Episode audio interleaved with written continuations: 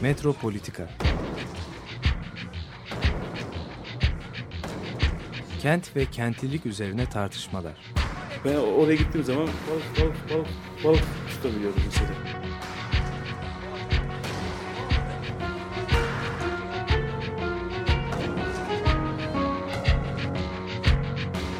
Hazırlayıp sunanlar Aysim Türkmen, Korhan Gümüş ve Murat Güvenç. Takusu yok yani. kolay kolay boşaltamadılar. Yani elektrikçiler terk etmedi Perşembe Pazarı merkezini. Merhaba sevgili Açık Radyo dinleyicileri. Bugün Korhan Gümüş'le beraber programı yapıyoruz. Ee, Murat Güvenç hala Paris'te. Ee, gelecek hafta umarım bizlerle beraber olur. Ee, bugün e, gündemde olan bazı konular üzerine tartışacağız, konuşacağız. Evet somutlaşmış bazı konular bunlar. Açık radyo e, mikrofonlarından da defalarca işlendi aslında. Fakat bugün biraz da derinine inelim dedik. Değil mi? Çünkü gündemden düşmüyorlar bir de. Evet yapıştılar. Gündeme yapışan konular. Ee, bir tanesi bizim programın klasiklerinden biri. Koruma planları nasıl yapılır? Ya da nasıl yapılamaz? Şimdi bu bizim şeyimiz yani bizim radyoda herhalde 20 senedir falan ilgilendiğimiz bir konu. Koruma planları işte Beyoğlu koruma planlarıyla çok ilgilenmiştik. Ee, ve sürekli işte biz bir de aktüeliteyi takip etmenin ötesinde sanki gelecekte olacak şeyleri de hissediyormuşuz gibi bize malum olmuş olan bazı şeyler vardı. Onları söyleyip duruyorduk. Şimdi bu koruma planlarını yapmayı niye öğrenemiyoruz bir türlü? Yani Murat Güvenç'le de bunu konuşmuştuk. Yani niye öğrenilemiyor bu plan yapma yöntemi bir türlü değişmiyor. Hep aynı şekilde yapılıyor. Ee, ve bir başarı elde edilemediği halde niye? Yani doktorlar yanlış teşhis koyuyorlar sürekli. Fakat teşhislerini gözden geçirmeyip devam ediyorlar. Yani hata bir türlü ortaya çıkmıyor. Bazı art niyetler var. Bazı menfaatle ilgili durumlar da var. Hani evet. bunlar var ama biz hani bu durumların ötesinde de ne var? Evet. Hani bu boşluk nasıl doğuyor diye. Evet. Bakacağız. Şimdi burada önümüzdeki somut konulardan biri işte daha önce de işlediğimiz bu adalardaki koruma planları. Yani yapılmış olduğu söylenen e, koruma planları. Şimdi bu koruma planları aslında şöyle başlayalım. E, bir nokta konuyor. Plancılar diyorlar ki biz bu işi bitirdik, yaptık, sunduk. Nokta. Şimdi nokta koyunca tabii aa bu yanlış olmuş deniyor o zaman da. Yani yanlışlıklar muhalefet. var. Muhalefet yapılıyor. Halbuki oraya bir virgül koymak lazım. Çünkü aslında bitmemiş. Yani biz bu işin içinde yoksak bu plan aslında yoktur. Yani bunu söyleyebilmemiz gerekir. Yani çok basitçe söylersem planın öznesi olmayan bir planın e, bir değeri yoktur ki o bir rapor gibi bir şeydir. Yani plan şeye e, temas etmiş değil bir takım konulara. Ama bunu sonradan sanki yani bitiş noktasından sonra söylemek aslında bu bitiş noktasına sahiden e, baya böyle bir kalın mürekkep damlatmak gibi. E, çünkü sanki yapılmış gibi aslında. Yapılmış gibi kabul etmek demek. gibi kabul etmek. E, dolayısıyla yani plan şimdi bunun bir yönetmeliği var. Plan hazırlama yönetmeliği yani koruma planı nasıl hazırlanır diye bir yönetmelik var. Bunun bir şartnamesi var. Teknik şartnameyle ihale ediliyor. Yani plan ihaleye karşı olsak da ihaleyle plan elde edilemez tabii ki ama ama yine de bir şartnamesi var. Dolayısıyla planın işte şusu eksik, bunu eksik demekten önce bir ürün olarak bitmesini beklemekten önce ilk önce biz bu planı hangi metotlarla, hangi yöntemlerle şey yapıyoruz, hazırlıyoruz. Ona bakıp oradaki mesela normla ilgili sorunları dile getirmek lazım. Yani meslek insanların, uzmanların sıradan vatandaştan farkı bu. Yani sıradan insanlar, uzman olmayan insanlar sonrasında itiraz etmek en doğal haklarıdır ve itiraz çok önemli bir şeydir. Ama meslek insanlarının sivil toplum taklidi yapması yani itiraz ederek sürece katılıyor olmasında bence bir problem var. Bir kere bu nokta koymak yerine virgül koymak lazım. Hayır bitmedi. Burada bir örnek var mesela. Bunlardan bir tanesi yani somut olduğu için ben böyle bayağı gözümüzde canlandıralım diye e, düşünüyorum. Bütün adalarda bir çarşı denen bir bölge var. Büyükada'da mesela geldiğinizde marangozların, işte buzdolabı tamircilerinin, esnaf lokantalarının, e, küçük manavların, şeylerin olduğu çarşı bölgesi. Buraya ticaret artı konut diyorlar planda. Bu bölgeye yükseklik getiriyor işte dokuz buçuk metre getiriyor plan. Böyle şey soyut bir şey yani bir birdenbire. Burası çünkü şey hani yoğun yapılaşmış bir yer dokuz buçuk metre imar hakkı getiriyor. Bu kadar basit yani buradaki mesele e, plan bizi sanki e, izleyici ve muhataplarını kendi yarattığı boşluğa doğru çeken bir vakumla çeken bir şey gibi. Çünkü böyle bir şey getirdiği anda biz bunun üstünden tartışmaya başlıyoruz. Yani sanki Alternatif Bitmiş. hiçbir şey olamaz. olamaz gibi. Biz de diyoruz ki olmasın dokuz buçuk olur mu ya falan. Şimdi burada bu nasıl sökülebilir? Yani planı e, itiraz etmenin dışında itiraz her zaman bir muhalefet tekniği olmadığını düşünerek Planın sökme bütün tekniği. alanı kaplamasını engellemek, Evet. e, başka al- alternatifler olduğunu göstererek planın aslında hükümranlığını kaldırmak. kaldırmak. İşte burada inşa edilen bir asimetrik durum var. Panoptik bir soyutluk var. Yani böyle her Tepeden- şeyi tepeden bakan bir gözle tanımlayan. Biz de onun için mesela yani bu planın ilk önce hani şu biraz mikro bölgeleme yapalım. Yani şeyine do- girelim. Çarşı bölgesine girelim. Burada ne diyor plan?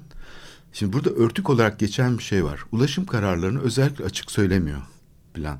Halbuki bir planda en çok önem taşıyan şeylerden biri ulaşım kararlarıdır. Çünkü yapılandırıcı özelliği vardır ulaşım kararlarının.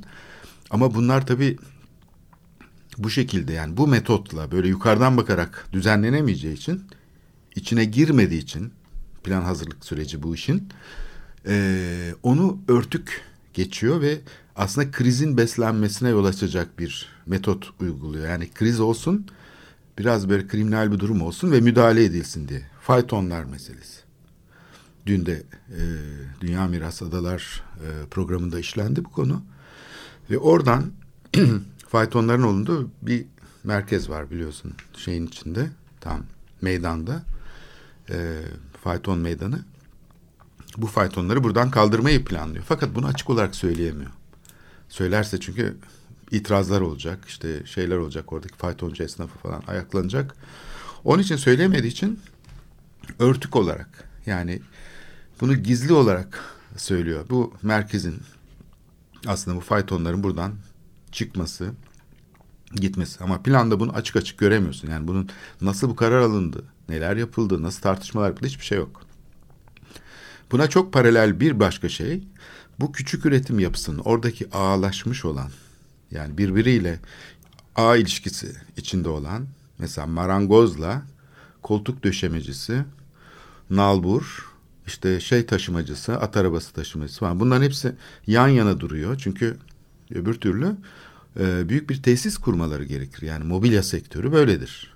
Mobilya sektörünün en önemli tarafı yan yana bir takım ayrı işlevleri bu yan şey yapabilmesi, bir ağ dokusu içinde gerçekleştirebilmesi. Buradaki tamirat işlerinin hepsi böyle yani binaların restore edilmesi ya da işte demir işçiliklerinin yapılması, bahçe demirleri falan tamir edilmiş. Bütün bunlar aslında merkezdeki çarşının içinde. Çamaşır makinesi bozulduğu zaman oraya geliyor. Bulaşık makinesi bozulunca oraya geliyor. Satın alınacağı zaman oradan satın alınıyor. Bisikletler orada tamir ediliyor. Yani her şeyin merkezi burası. Ada halkına, yazlıkçılara, ziyaretçilere hizmet veren bir çekirdek bu. Şimdi bu planın gene böyle şey var. Ne denir? Tepeden inme az geliyor. Yani başka bir at bulmak gerekiyor buna. Böyle iyi saat hükmedici bir şey var. Sanayi sitesi kurmak adada. yani bunu Anadolu şehirlerinde pek hani hep görürüz. Ee, şeyler dışarı atılır.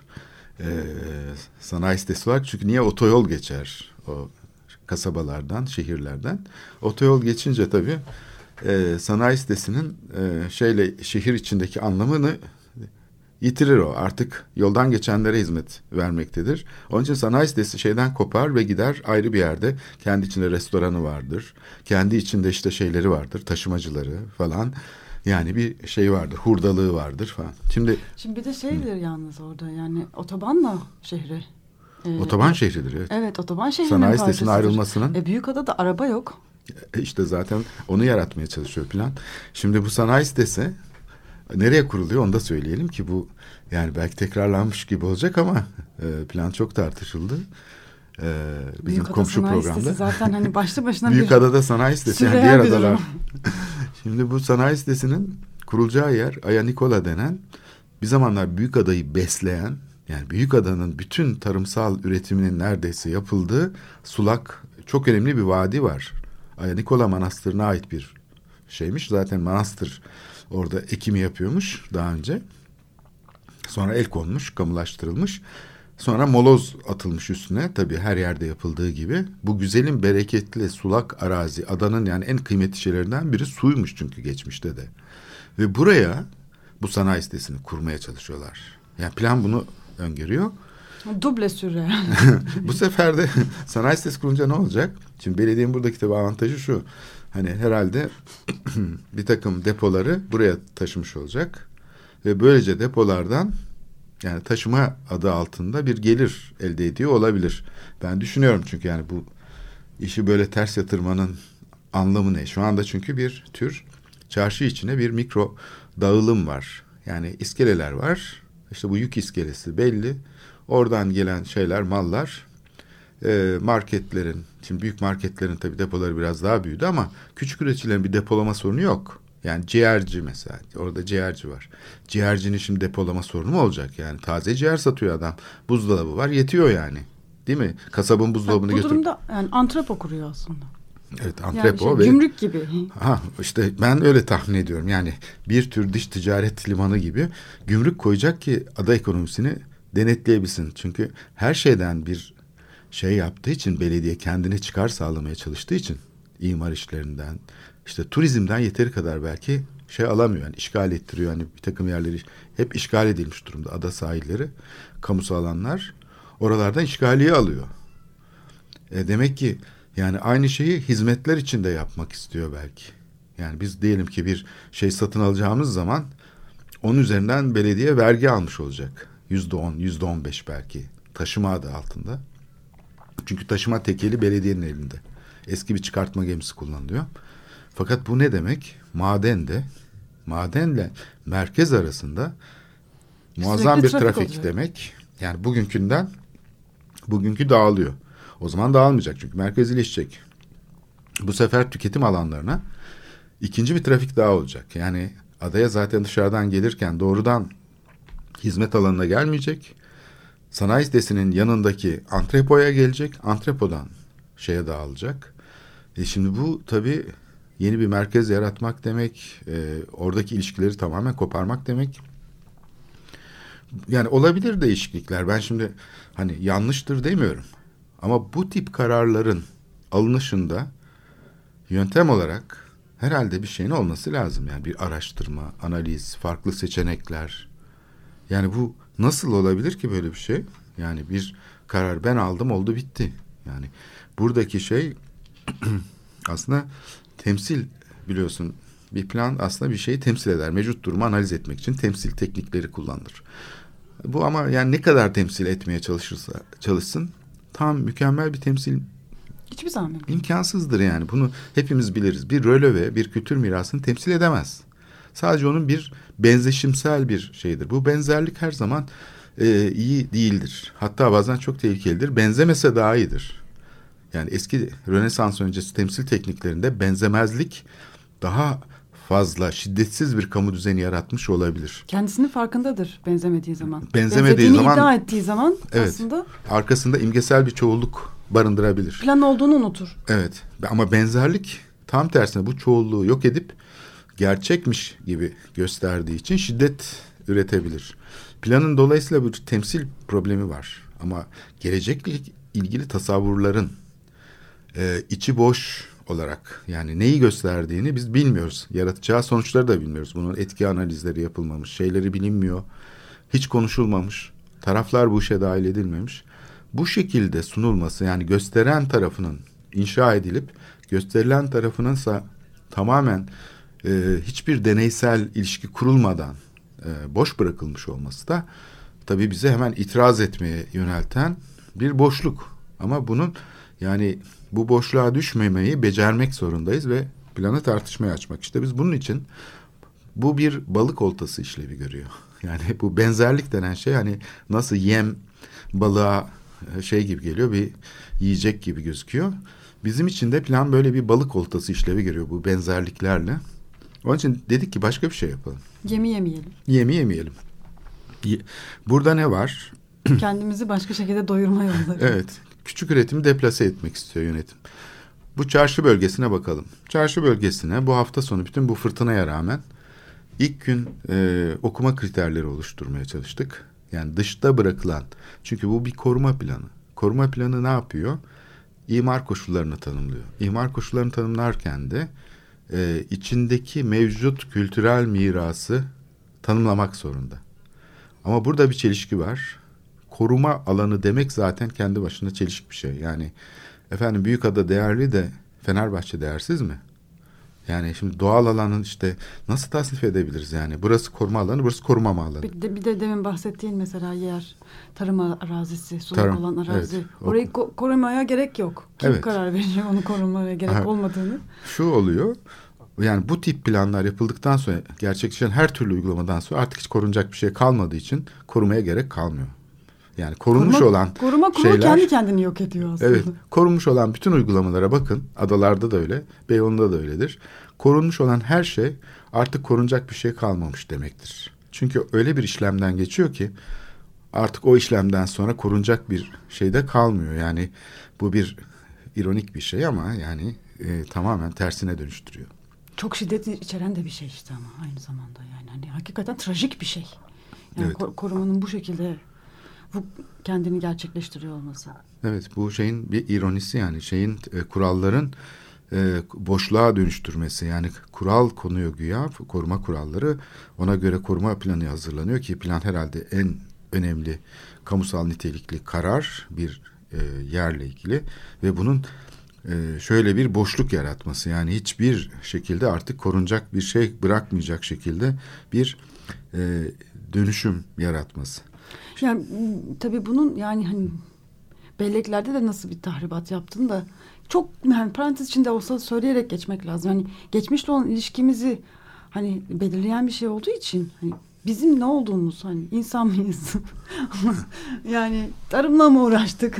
Ne yaptık? Nasıl bugünlere geldik? Hani nasıl yaşıyoruz? Nasıl yaşamaya devam edeceğiz gibi çok önemli sorularla bağlantılı bir şey bu koruma denilen şey. Yani hani bütün bunları bir anda geliyoruz mesela hani ben Beyoğlu'nda falan çok öyle hissetmeye başladım. Yani 15 senedir gelip gidiyorum ve geldiğimde hiçbir şey yani hiçbir yerle temas edememeye başlıyorsunuz. Hani bu çok çok yabancılaştırıcı bir duygu. İki sene bu şehirde yaşamayan insanlar geldiklerinde tamamen ambale oluyorlar. Hani iki sene, üç sene hani e, tamam değişim ve hoş şey de hoş bir şey ama bir yandan da hani korumanın bu, bu şekilde olmasının içerdiği ruhsal bir şiddet var üzerimizde yaşadığımız. Hani Evet şimdi bu hafıza lazım. e, meselesi e, çok e, şey çünkü yani biz aslında dokunulmamış yerler üzerinden şeyimiz var. Belli ki başka tür bir ilişkimiz var. O dokunulmamış dediğimiz yani bu kapitalizmin girmediği alan olabilir ya da e, iktidar teknikleriyle, iktidar gücüyle kendisini merkeze alan bir e, gözle dönüştürülmemiş alanlar olabilir. Burada şehirsel bir mesele var ve biz de onun içindeyiz. Oradan geçmişiz, orada esnafla ilişki kurmuşuz, kızmışız, beğenmişiz falan böyle bir şeyimiz var. Yani hikayemiz var. Bu hikayemiz bir anda yok oluyor ve o hikayenin yerine bir tiyatro eseri ya da bir şey gibi bizim dışımızdan bir şey gelip konu veriyor oraya.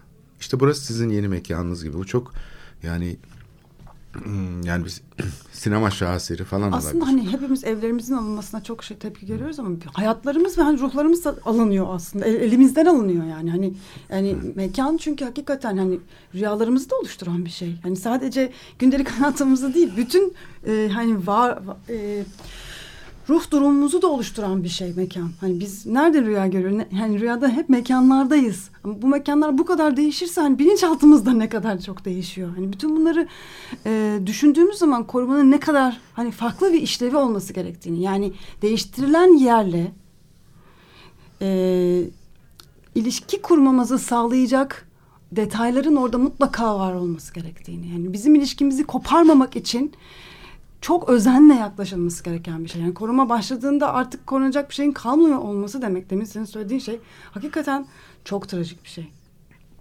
Evet yani bu bütün e, koruma e, pratiklerinde aşağı yukarı gerçekleşen bir şey. Hepsinde de e, iktidarın ne söylediğine değil ne yaptığına bakmak gerekiyor. Ya da neyi söylemediğine bakmak gerekiyor. E, biz de bu hafta sonu onu yapmaya çalıştık. İlk önce farklı okuma kriterleri oluşturalım dedik. Yani bu şeyin bize göstermiş oldu. Sen bunu yaptın mı diyor işte planı yaptın mı? Evet ben tarih olanı belirledim zaten işte kendim de bir tescil önerisi getirdim diyor plancı. Ama bu nasıl yapıldı? İhaleye almış bir grubun arizi olarak yani oraya tesadüfen yaklaşmasıyla bütün bu hafızadan bağımsız bir şekilde tepeden bir şekilde iktidarın gücünü geçici olarak ödünç alarak yaklaşması sayesinde oluyor.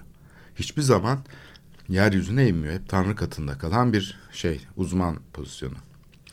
Onun için biz bunu farklı bir teknikle sökelim dedik. Bu kültürel miras meselesine nasıl şey yapabiliriz? Çoğul bir okuma sistemine getirebiliriz. Farklı iddia sahiplerinin, farklı öneri sahiplerinin bunun içine girmesini nasıl sağlayabiliriz diye. O zaman dedi ki bu bir başlangıç olsun. Çünkü biz bunu bitmiş bir şey olarak görmüyoruz. Her attığımız adımda başka bir noktaya da gidebilir. Bunun için üç tane ana grupta okuma kriteri çıkardık. Bir tanesi çok basit bir şekilde bugüne kadar neler yapılmış, neler kayda geçmiş. Belediye arşivlerinde, tapuda vesairede yani bu arşivlenmiş olan şey nedir? İşlem görmüş. İşlem görmüş sucuk gibi yani. Bunlar çünkü işlem görüyor bunlar. Çünkü insanların ihtiyaçları var. Gidiyorlar BD'ye işte bir takım izinler alıyorlar falan. Genellikle bu izinler işte koruma için alınmış gibi gözüküyor ama aslında bir tür e, sermayenin girmesi demek, sahibinin değişmesi demek, birisinin ölmesi demek. Yani bunlara da işaret ediyor bu işlem görme meselesi. Yani durup dururken olmuyor bu başvurular, kayda geçmeler. Dolayısıyla e, yani 100 yıl içindeki kayıtlar duruyor. Tapu defterleri duruyor. Şeylerde e, projeler var. Mimarların isimleri yazılı, yapan kişilerin isimleri yazılı, tarihleri belli. Eski fotoğraflar var. Özellikle bunlar önemli. Çünkü bu fotoğrafların e, şeyi e, bulunduğu şeyler genellikle kamu arşivleri. Orada böyle saklanmış çocukluk fotoğrafları gibi duruyor onlar. Bunlara erişmek. Bir kısmı bu yani işlemler ve şeyler arasından kayıtları, arşivleri yeniden gözden geçirmek. İkinci grup doğrudan doğruya sahada yapılacak bir çalışma. Bunun için okuma kriteri olarak da işte şeyleri çıkardık. Yani burada sekiz ayrı kategori var. Hani ilk dönem yapılan yani burada bir kere geleneksel bina yok. Hani geleneksel bina bulunur bazı yerlerde az da olsa. Anadolu'da mesela işte Muğla'da Muğla evleri vardır. Tipik binalardır. Burada ise hani moderniteyle gelişmiş bir doku olduğu için yani bu neoklasik yapılar, sonra milli tarzda yapılar, kübist binalar, sonra tekrar ikinci milli tarzında daha e, şey yenilikçi, daha böyle arınmacı diyelim. E, faşizm dönemindeki mimari şeylere benzeyen şeyler. Ondan sonraki e, tekrar modern yapılar, ondan sonra işte daha grotesk modernleşme, bu yapsatçılık falan filan. Bir de bugünkü durumu analiz etmek. Yani bugün yapılan müdahaleler korkunç koruma adına yapılan şeyler. Yani nereye geldik? Aslında bütün bu geçmiş bir tarafa yani kriterlerini oluşturduğumuz, sınıflandırdığımız, geçmiş dönemselleştirdiğimiz geçmiş bir tarafa bir de bugün yaşanan bir şey var burada. O daha da böyle paradigmatik bir değişikliğe işaret ediyor. Yani tamamen araçsal bir mantıkla yapılmış, tamamen artık şeyden çıkmış, e, her şey göstermelik yapılıyor falan. Böyle bir nereden geldik buraya'yı anlayabilmemiz için hani bugün üzerinden de bakmak. Bugün yapılan müdahalelere tamamen zamandaş olana, şimdiye bakmak yani. Böyle bir kategori koyduk mesela. Böyle bir kategori koymadan çünkü şey yapmak, e, sınıflandırmak, anlamak mümkün değil. Üçüncü grup oluşturalım dedik. Üçüncü bir grupta da hep biz binalar diye bakıyoruz ya. Yani kültürel miras deyince bina yani bina Peki bina dışında ne var? Ona bakalım dedik. Onlar hiç kayda geçmiyor çünkü. Bahçe duvarları, parmaklıklar, yol döşemeleri, topografik şeyler, özellikler, yeşillikler, parklar, meydanlar, yapıların e, dokusu yani şehir morfolojisi diyeceğimiz yan yana geliş biçimleri, diziliş biçimleri, birbiriyle olan ilişkileri. Böyle bir şeye doğru gidelim. Yani hiç kayda girmeyen aslında bizim koruma pratiklerinde hiçbir zaman e, bir ölçek olarak görülmeyen şeylere bakalım. Küçük şeyler olabilir. Bazen küçücük bir şey bile olabilir. Bir ağaç. Bir ağaç. Tabii. Evet. Küçücük bir şey. Yani o kadar basit bir şey olabilir Bir ki. yere gidersiniz ve Evet. o ağacı arar gözleriniz. Yani Evet. Büyükada'da özellikle. Ama orada durduğu için evet, ağaç. öyle, şeydir, öyle çok ağaç vardır aslında Evet. Büyükada'da. Adalarda. Evet. Aslında bunun şeyini görüyoruz yani. Hep isim verilirken bile bazı yerlere hep bu ağaçlar bayağı rol oynamış yani. Sokak isimleri de tabii e, bunların içinde. Yani hiç kayda geçmediğimiz aslında önemli bir miras. İstanbul'un sokak isimleri. Bunları habire miras yedi gibi ya da biraz e, hor gören ve hunharca yok eden şey olarak biz sokak isimlerini yok etmekle başladık aslında bu şehirde. Adalarda da öyle.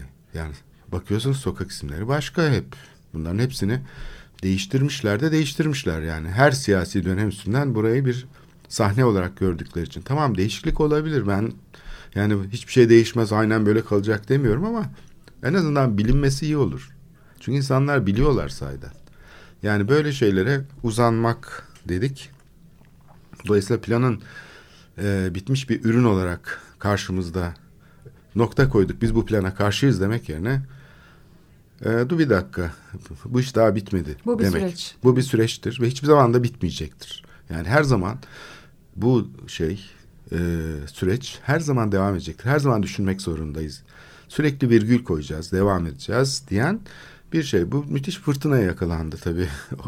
Lodos fırtınası 80 kilometreydi. Biz iyi ki o gün başka bir şey yapmaya kalkmadık. Dedik yoksa deprem falan olurdu herhalde. Bir ufacık bir şeye dokunmaya kalktık fırtına oldu. Ondan sonra Tanrı'nın gazabı gibi. Ee, tabii epey kişi gelemedi. İskelelerde mahsur kalanlar oldu. Hastaneye kaldırılanlar oldu. Şeyden dolayı yani çok şiddetli bir e, sarsıntı yaşadılar. Ama gene de işte bir 30 kişilik 25 kişilik bir grup bu çalışmayı başlattı. Ee, devam da ediyor şimdi. Bu hafta sonu tekrar olacak. Yani bu kültür mirası denen şeyi bu bizim karşımıza konduğu şekliyle değil yani onun e, temsil edilmiş haliyle değil simgeselliğe direnen şeyi nedir arkasında buna hiçbir zaman erişemesek bile denemeler yapmak sürekli bunu kazımak ve ortaya çıkarmaya çalışmak ki planın hiçbir zaman böyle bir kaygısı yok. Tam tersine bürokratik bir şekilde, emredici bir şekilde kültür mirası nedir? Ben onu yaptım. İşte burada tanımladım. Kendi başıma yaptım. Şimdi bu geçmişle ilgili kısmı. Yani mevcutla ilgili kısmı. Bir de gelecekle ilgili tasavvurlarında aynı şeyi yapıyor plan. Bu da korkunç bir şey. Yani geleceği, geçmişi hani e, bilinçaltımızda da olsa Onu şöyle ediyor. bir bastırıyor. Gele- yani Evet. evet. bastırıyor ve hani orada gerçekten trajik bir şey yaratıyor. Aynı projeksiyonu geleceğe de taşıyor. Yani hani iki taraflı işliyor. Zaten günümüzde hani pek fazla modern dünyada günü yaşamak denilen şey bir ütopya aslında. Onu yaşayamadığımız için geçmiş ve gelecek bütün kurguları da aslında kaplayan bir şey haline dönüşüyor plan. Evet orada da işte eee, plancıların bize bu işi sizin için yaptık demelerine aldanmayıp bu tuzağa düşmeden yahu neyi yaptınız diye sormak. Yaptığınız şeyi şöyle bir görelim. Ondan sonra da bu tasarım fikirleri ortaya çıkıyor. Bu tasarım fikirleri üzerinden de eee, bu gelecek kararları yani gelecek üzerine kararların da aynı şiddet şeyiyle ele alındığını görüp ikinci bir çalışma başlığında bunun üzerine oluşturduk. Yani bu fikirleri açmak. Başka şekillerde görmeyi sağlamak. Yani geleceği de. Gelecek madem ki boş yani bu planlar bir boş gösterilen olarak onu henüz inşa edilmemiş kar- olarak karşımıza koydu. E demek ki daha bir şey yok. Bu plan gerçek değil ki. Bu sadece bir hayal. Bunun hayal olduğunu onlara biz kabul ettirirsek o zaman bence değiştirme imkanımız olabilir diye düşünüyorum. Ee, peki bu noktada e, bir müzik arası verelim mi? İyi olur. Ve şey diyelim e, muhalefet için e, sadece noktalar koyarak değil bir süreç olduğunu düşüneceğimiz bir parçaya. Should I stay or should I go? Kalalım mı gidelim mi? Kalalım. Clash'ten dinliyoruz. Should I stay or should I go?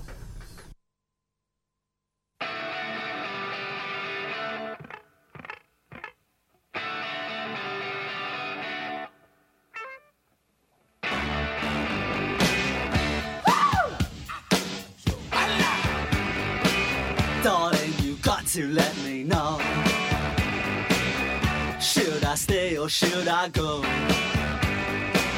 If you say that you are mine, I'll be here till the end of time. So you got to let me know. Should I stay or should I go? It's always tease, tease, tease. You're happy when I'm on my knees. One day is fine and next is black. So if you want me off your back, well come on and let me know. Should I stay or should I go? Should I stay or should I go now? Should I stay or should I go now?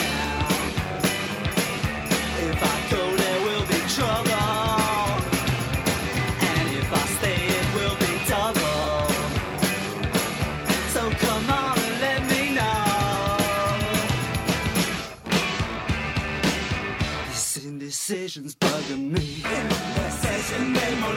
If you don't want me, set me free. Exactly whom I'm supposed to be. Don't you know which clothes even fit me? Come on and let me know. Should I cool it or should I blow?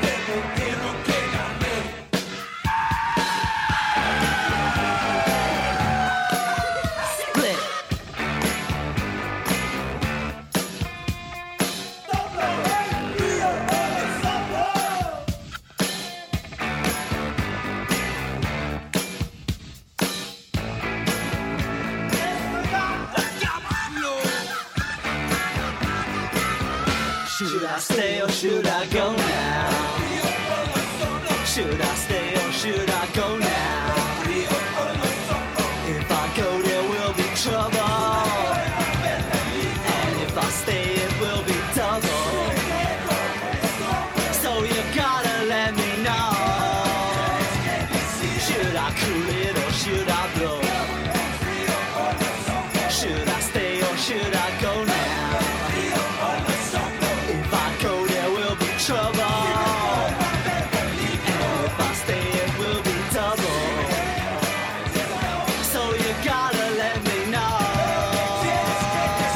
Should I stay or should I go?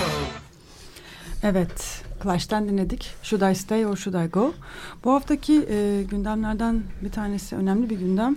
Ataşehir e, Belediyesi'ndeki e, yolsuzluk e, ile ilgili e, Görevden Önce- almaya diyelim. Evet İçişleri Bakanlığı. evet, Değil mi? Soruşturma belediye, belediye başladı. başkanı görevinden alındı. Battal il gezdi. Evet. E, şimdi hani e, bir yandan da hani Diyeceksin ki ya bu ilk olmuyor. e, Hem de kayyum atandı yani burada gene ne meclisi lavet. bile bilemiyorum yani. Yani darbe yapmadılar, meclisi yok etmediler de hani seçimle şey gelecek orada da bir takım manipülasyonların döndüğü söyleniyor.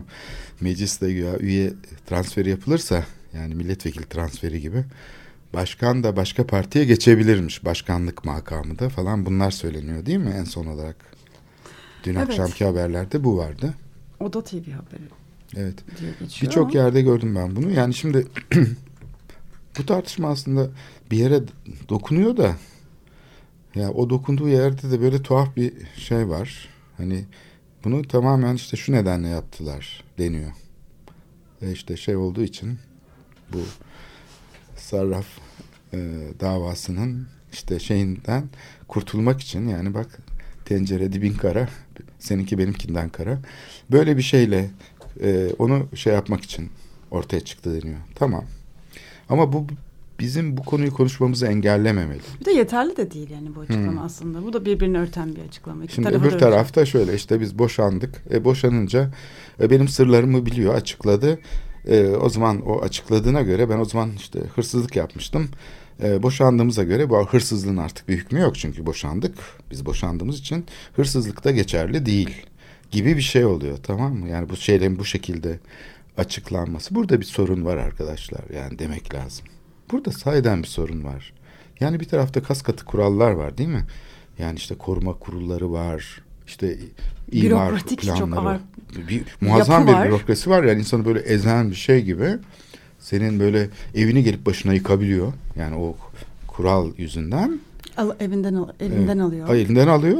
Öbür tarafta da Allah kuralları. Yani tamamen bir kuralsız kuralları. işleyiş var. Şey kuralları. Şimdi bu bunun yani konuşulmayacak da bu hangi ne konuşulacak? Yani bu kamu sistemini konuşmazsak neyi konuşacağız? Şimdi şöyle bir tartışmalara bakıyorum ben. Anlaşıyormuş gibi gözüken grupların içinde işte hayır grupları içinde falan bir grup diyor ki işte e, bu diyor şey saldırıdır cumhuriyete bu yapılan işte bilmem nedir.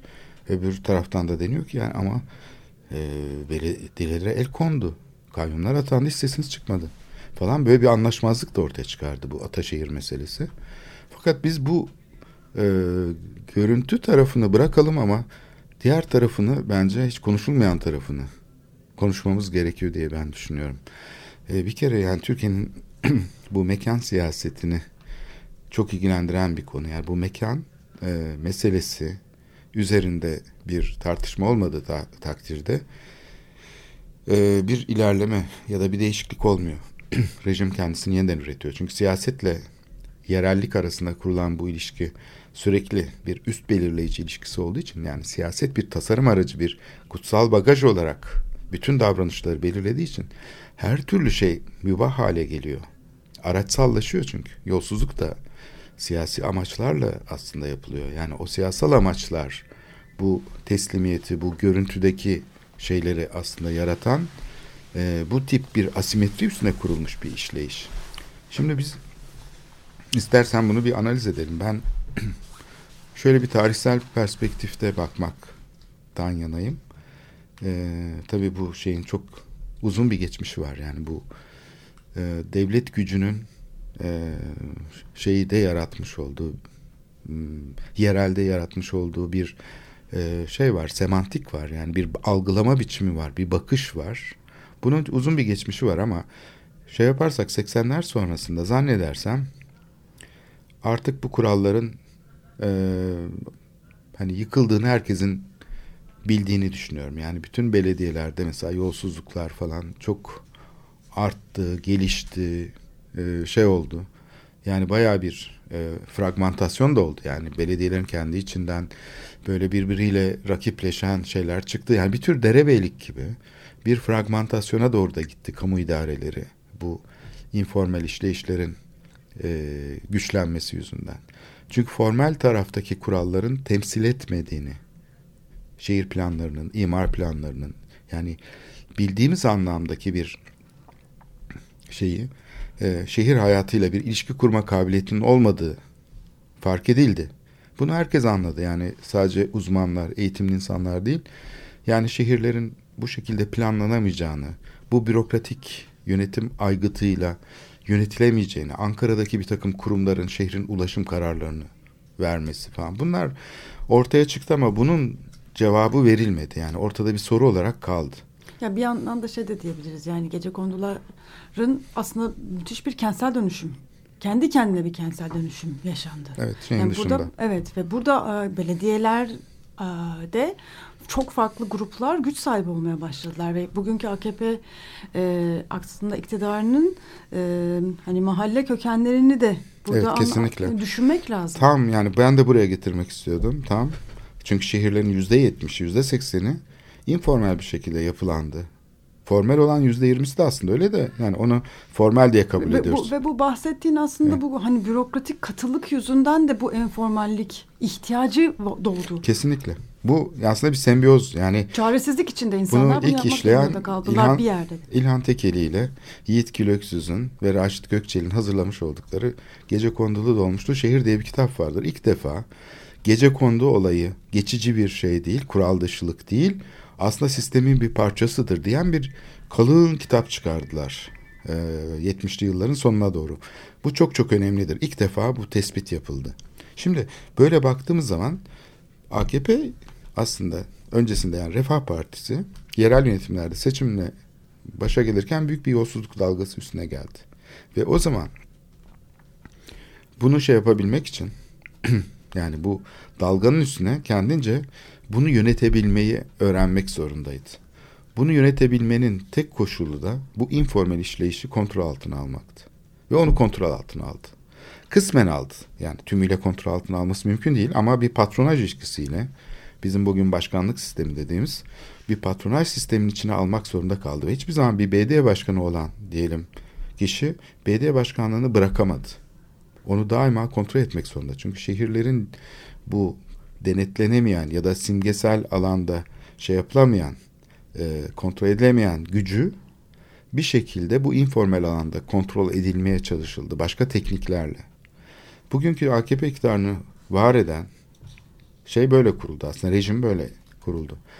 E, rakip partiler de bunu tabii aynen benimsemiş durumdalar. Çünkü e, bu kendisine aslında başka seçenek yok diye sunan bir model. Çünkü kamu yönetimleri modeli böyle olunca onun karşısındaki de şu oluyor. Yani madem ki bu informal işleyişi savunan AKP o zaman CHP de mesela daha devlet sınıflarını temsil eden, bürokrasiyi temsil eden, askerleri falan temsil eden bir parti. Geçmişte öyle algılanıyordu. Yani devlet sınıfının temsilcisi de ve o onun etrafındaki uzmanlar, mimarlar falan, sanatçılar yani sembolik sınıfı temsil eden ve onun etrafındaki katmanları oluşturan parti de e, sol e, taraf gibi gözüküyordu. Yani iktidarın aslında iki tane unsurundan söz ediyoruz. Devlet iktidarını paylaşan iki toplumsal tabakadan söz ediyoruz. Birisi siyasetçiler halkı temsil iddia etme iddiasıyla oraya geliyorlar. Öbür tarafta da eşitsizliği yeniden üreten, asimetriyi yeniden üreten çok güçlü bir kamu modeli var. Modern kamu, devlet. Onun neredeyse bir şey gibi. Şimdi üstünlük daima bir taraftaydı. Fakat bunlar aslında iç içe giriyorlar tabii. Hiçbir zaman böyle birbirlerinden uzaklara düşüyor değiller. Hep böyle bir şey var. Uzlaşma, pazarlık, denge. Buna postmodern darbe de dendi yani formül olarak. O hala sürüyor bence. Hiç değişmedi. Yani kim güçlüyse devlet e, iktidar alanında o kendisi zaten oradan iktidardan bir pay alıyor. Mesela bu adalar planlarına baktığımız zaman bile böyle. O plan içinde bile paylaşılmış. Merkez yönetimin karar alanları var. Büyükşehir Belediyesi'nin karar alanları var. ilçe belediyesinin karar alanları var. Yani hiçbir zaman hani oraya özgü bir yönetim modeli yok. Benim işte bu şeyin şiddetin dönüştürmüş olduğu milli siyasetin, merkeziyetçi siyasetin semantiği dediğim şey aslında böyle bir fragmentasyon. Biz tabii işin bu tarafında kalıyoruz. Genellikle bizim gibi insanlar yani işte okumuş yazmış insanlar e, işin bu tarafına daha yakın. Yani işin halk için neyin doğru olduğunu, neyin yanlış olduğunu bilen yani bilim adına, akıl adına bilen kesmeye kendimizi daha yakın hissediyoruz şey olarak. Eğitimli insanlar falan gibi. Ve böyle görülüyoruz. Ha böyle de görülüyoruz Yoksa yani. böyle hissetmiyoruz. Yok böyle hissetmiyoruz ama yani kimi zaman da yani o tarafa doğru kayma eğilimi oluyor. Yani bir şeye karşı çıkarken mesela yani sürecin kendisini değil hep sonucun üzerinden e, konuşmayı tercih ediyoruz. Yani o süreç halbuki daha demokratik bir şekilde örgütlenebilir. Mesela İstanbul'un master planı hazırlanıyor. İşte İMP'de büro kuruluyor. 500 kişi oturuyor falan. Yani birçok insan aa işte İstanbul'un planları yapılıyor. Hani Kadir Topbaş bile söyledi ya. İstanbul'un anayasası hazırlanıyor. Ona aykırı hiçbir şey yapılamayacak. Çivi bile çakılamayacak falan demişti. Yani herkes böyle bu tarafa kendini biraz yakın hissediyor. Yani şey bile inanıyorum ki popülist siyasetçiler bile yani Kadir Topbaş da o gruba dahil olabilir. Hep böyle iki yüzlüler. Yani kimi zaman kendilerini o devlet şeyine, işleyişine kabul ettirmeye çalışıyorlar. Diploma alıyorlar. Diplomaların sahte mi değil mi falan onlar konuşuluyor. Hani diploma peki ne işe yarar ya? Gerçekten bir işe yarıyorsa hani görmemiz lazım. O bir işe yaramıyor. Sadece buna yarıyor işte yani. Oraya dahil Uzman olmak. kimliği. Evet. Yani dikkat edersen e, popülist siyasetçiler bile hepsi böyle şöyle bir diplomayı kenara koymak zorundalar. Yani diplomasız olmaz. O şeye sahip olacaklar o güce falan. Şimdi bu eşitsizliği yaratan temsil teknikleri yani bu e, işte şehri bir seksiyonlar halinde bize sunan aslında ilk kurulan belediyeler bunlar. Yani ilk belediye fikri ortaya çıktığı zaman gerçekten kamu hayatının çok küçük bir bölümünü yönlendirebiliyordu. Yani sokakları düzenlemek, hava gazı borularını döşemek, işte şeyleri yapmak, çöpleri toplamak, suyu dağıtmak falan gibi. Şimdi bu model aslında Türkiye'de neredeyse aynen geçerli. Yani bir kere mayalanmış, devlet katında kurumsallaşmış. İşte yani mesela su müdürü oluyor işte Çevre Şehircilik Bakanı. İnşaat mühendisi oluyor başbakan falan. Hep böyle öyle bir mayalanmış model ki bu. Onun içinden böyle elitini üretiyor. Yani elitin aslında e, şeyi ilişki kurma kabiliyeti çok popülist modellerle oluyor. Bu eşitsizlik bir kere vaki yani. Bu modern devleti biz kullanıyoruz. Bunu reddetmiş değiliz. Popülist parti de iktidara gelse gene aynı e, sistemin aygıtlarının içinde kendi ro- şeylerini oluşturuyor. Tabii. O, koca, o koskoca devleti bir şekilde tekrardan tekrardan üretiyor. Popülizm aslında yani bu asimetrik işleyişin bir semptomu. Onun bir şey yani temsili alandaki bir göstergesi. Ama bir kere onu kabul ediyor. O asimetriyi kabul ediyor çünkü o değişmez bir şey. Öyle bir güç üretiyor ki çünkü o öyle bir ayrıcalık üretiyor ki onu ondan vazgeçemez. Yani popülist siyasetçi her ne kadar ben halkı çok seviyorum, halkımı temsil ediyorum, milletim benim başımın üstündedir. Ben onun için işte varım, benim için hiçbir şey istemiyorum, kendim için bir şey istemiyorum falan dese bile Ve bu devlete karşıyız dese de, bu, Hatta bu bürokrasiye de- karşıyız, bu olmaz, bu yanlış dese de O tamamen şeyde kalıyor, lafta kalıyor. Ee, şey hatırlayalım yani bunu e, defalarca e, duyduk yani. Bu- devletin böyle işlemesine karşıyız. Böyle. evet. yani- Bürokratik işlemesine karşıyız. Yani şey mesela bakılırsa bu popülist hareket sanki bir tür kapitalizm düşmanıymış gibi gözükür zaman zaman. Yani işte yok edilen değerlerden söz eder. Milliyetçilik de buraya doğru kayar. Yani işte bizim kendi değerlerimiz yok edilmiş. Ha, burada yani e, yer değiştirmiş bir sınıf çelişkisi görüyoruz. Yani inkar edilmiş bir sınıf çelişkisinin semptomatik bir şekilde karşımıza çıktığını görüyoruz. Yani bastırılıyor sınıf çelişkisi popülizmle ama popülizm kurumları reddetmiyor. Modern kurumları devletin asimetrik işleyişini aslında baş tacı ediyor. O yüzden de birbirlerine çok ihtiyaçları var. Yani birbirlerine çok karşıtmış gibi gözüken bu devletin iki elinin, devletin sol eli ve sağ eli aslında birbirleriyle sembiyoz halinde. Birbirlerini o kadar iyi destekliyorlar, o kadar iyi bir koalisyon kuruyorlar ki o mücadeleyi o alana hapsetme görevi görüyorlar.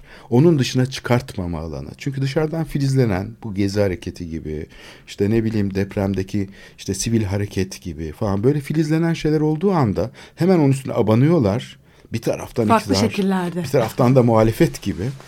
Ve tam o şeye çekiyorlar. Yani oradan bir takım unsurları da oraya taşıyarak o sembolik alana, tanrılar katına taşıyarak şey yapıyorlar. O yüzden popülizmin bu halkı temsil iddiasının aslında nasıl bir oyun olduğunu, öbür tarafta da hani muhalefet gibi gözüken kimi zaman bunu sınırlandırmaya çalışan popülizmi güya.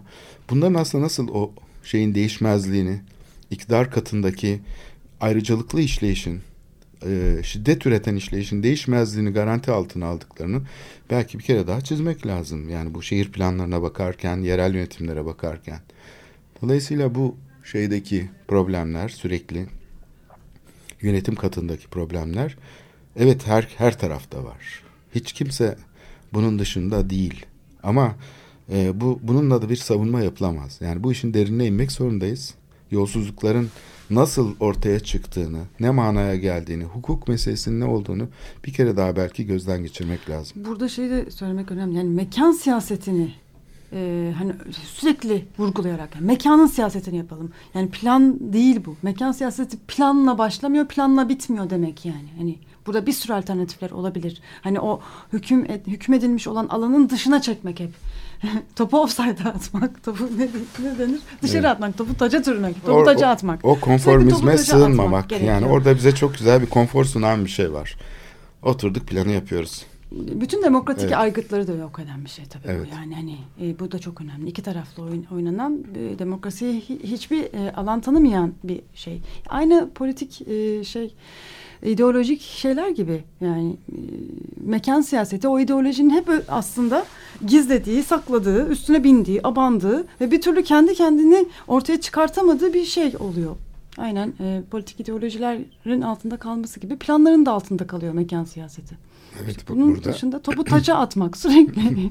Evet. Sizin yaptığınız gibi yani bu hafta sonu adada yaptığınız gibi hakikaten gidip mekana baktığınız zaman o planların çok ötesinde, o ideolojilerin çok ötesinde bir sürü imkanı e, içeren mekan siyasetlerinin mümkün olduğunu gösteren aslında alan olduğunu. Evet, bu bir ağaçtan bile yola çıkarak Evet çok değil basit mi? değil mi? Evet, Yarım, çok basit. Yarım günlük bir çalışma 7 yıllık e, böyle otoriter bir işleyişin karşısında ilginç bir direnç oluşturabiliyor. Yani hiç gücün olmadan, bir kuruş para olmadan, kendi imkanlarında yaptığın bir hafta sonunu e, ayırdığın bir şey e, şeye karşı o kurumsallaşmış muazzam şeyin yani şapşallığına karşı bir şey oluşturuyor. Bir direniş oluşturuyor. Bir meydan okuma oluyor. Aslında küçücük bir şey yani. O yüzden ben umutluyum yani bu sistemin aslında değiş, değiştirmesi için sadece bu kalıpların, bu iktidar kalıplarının içindeki muhalefet ve iktidar şey içine girmeden bir şeyler yapmak süreci çok fazla değiştirebilir. Ya oyunları bozup daha büyük oyun oynamayı. Evet. e, Bu oyunu bozmak gerekiyor evet. sahiden. Yani bunlar. bir- da- biz de oynayacağız ve daha güzel, daha büyük bir oyun oynayacağız. Evet. demek. Evet programın galiba sonuna geldik. Evet. Bunları söylerken iki konuya değindik bugünkü programda. Ee, bir e, koruma planı hazırlık e, aşamasındayız ve bu hazırlık aşamasında nelere müdahale edilebilir e, meselesine değindik. E, Büyükada örneğinden e, başlayarak hiçbir zaman bunu bitirmemek gerekir, noktalama koymamak gerekir dedik. İkincisi de bu yolsuzluk tartışmasını Ataşehir Belediyesi'nin belediye başkanı görevden alması e, dolayısıyla gündeme gelen yolsuzluk tartışmasını farklı bir okumayla e, ele almaya çalıştık. Evet. Onun için hoşça kalın diyelim. Bu haftalık da bu kadar. İyi haftalar.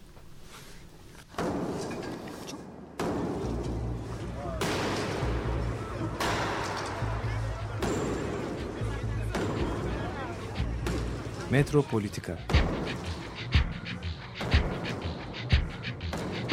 Kent ve kentlilik üzerine tartışmalar. Ben oraya gittiğim zaman balık balık balık balık tutabiliyorum mesela.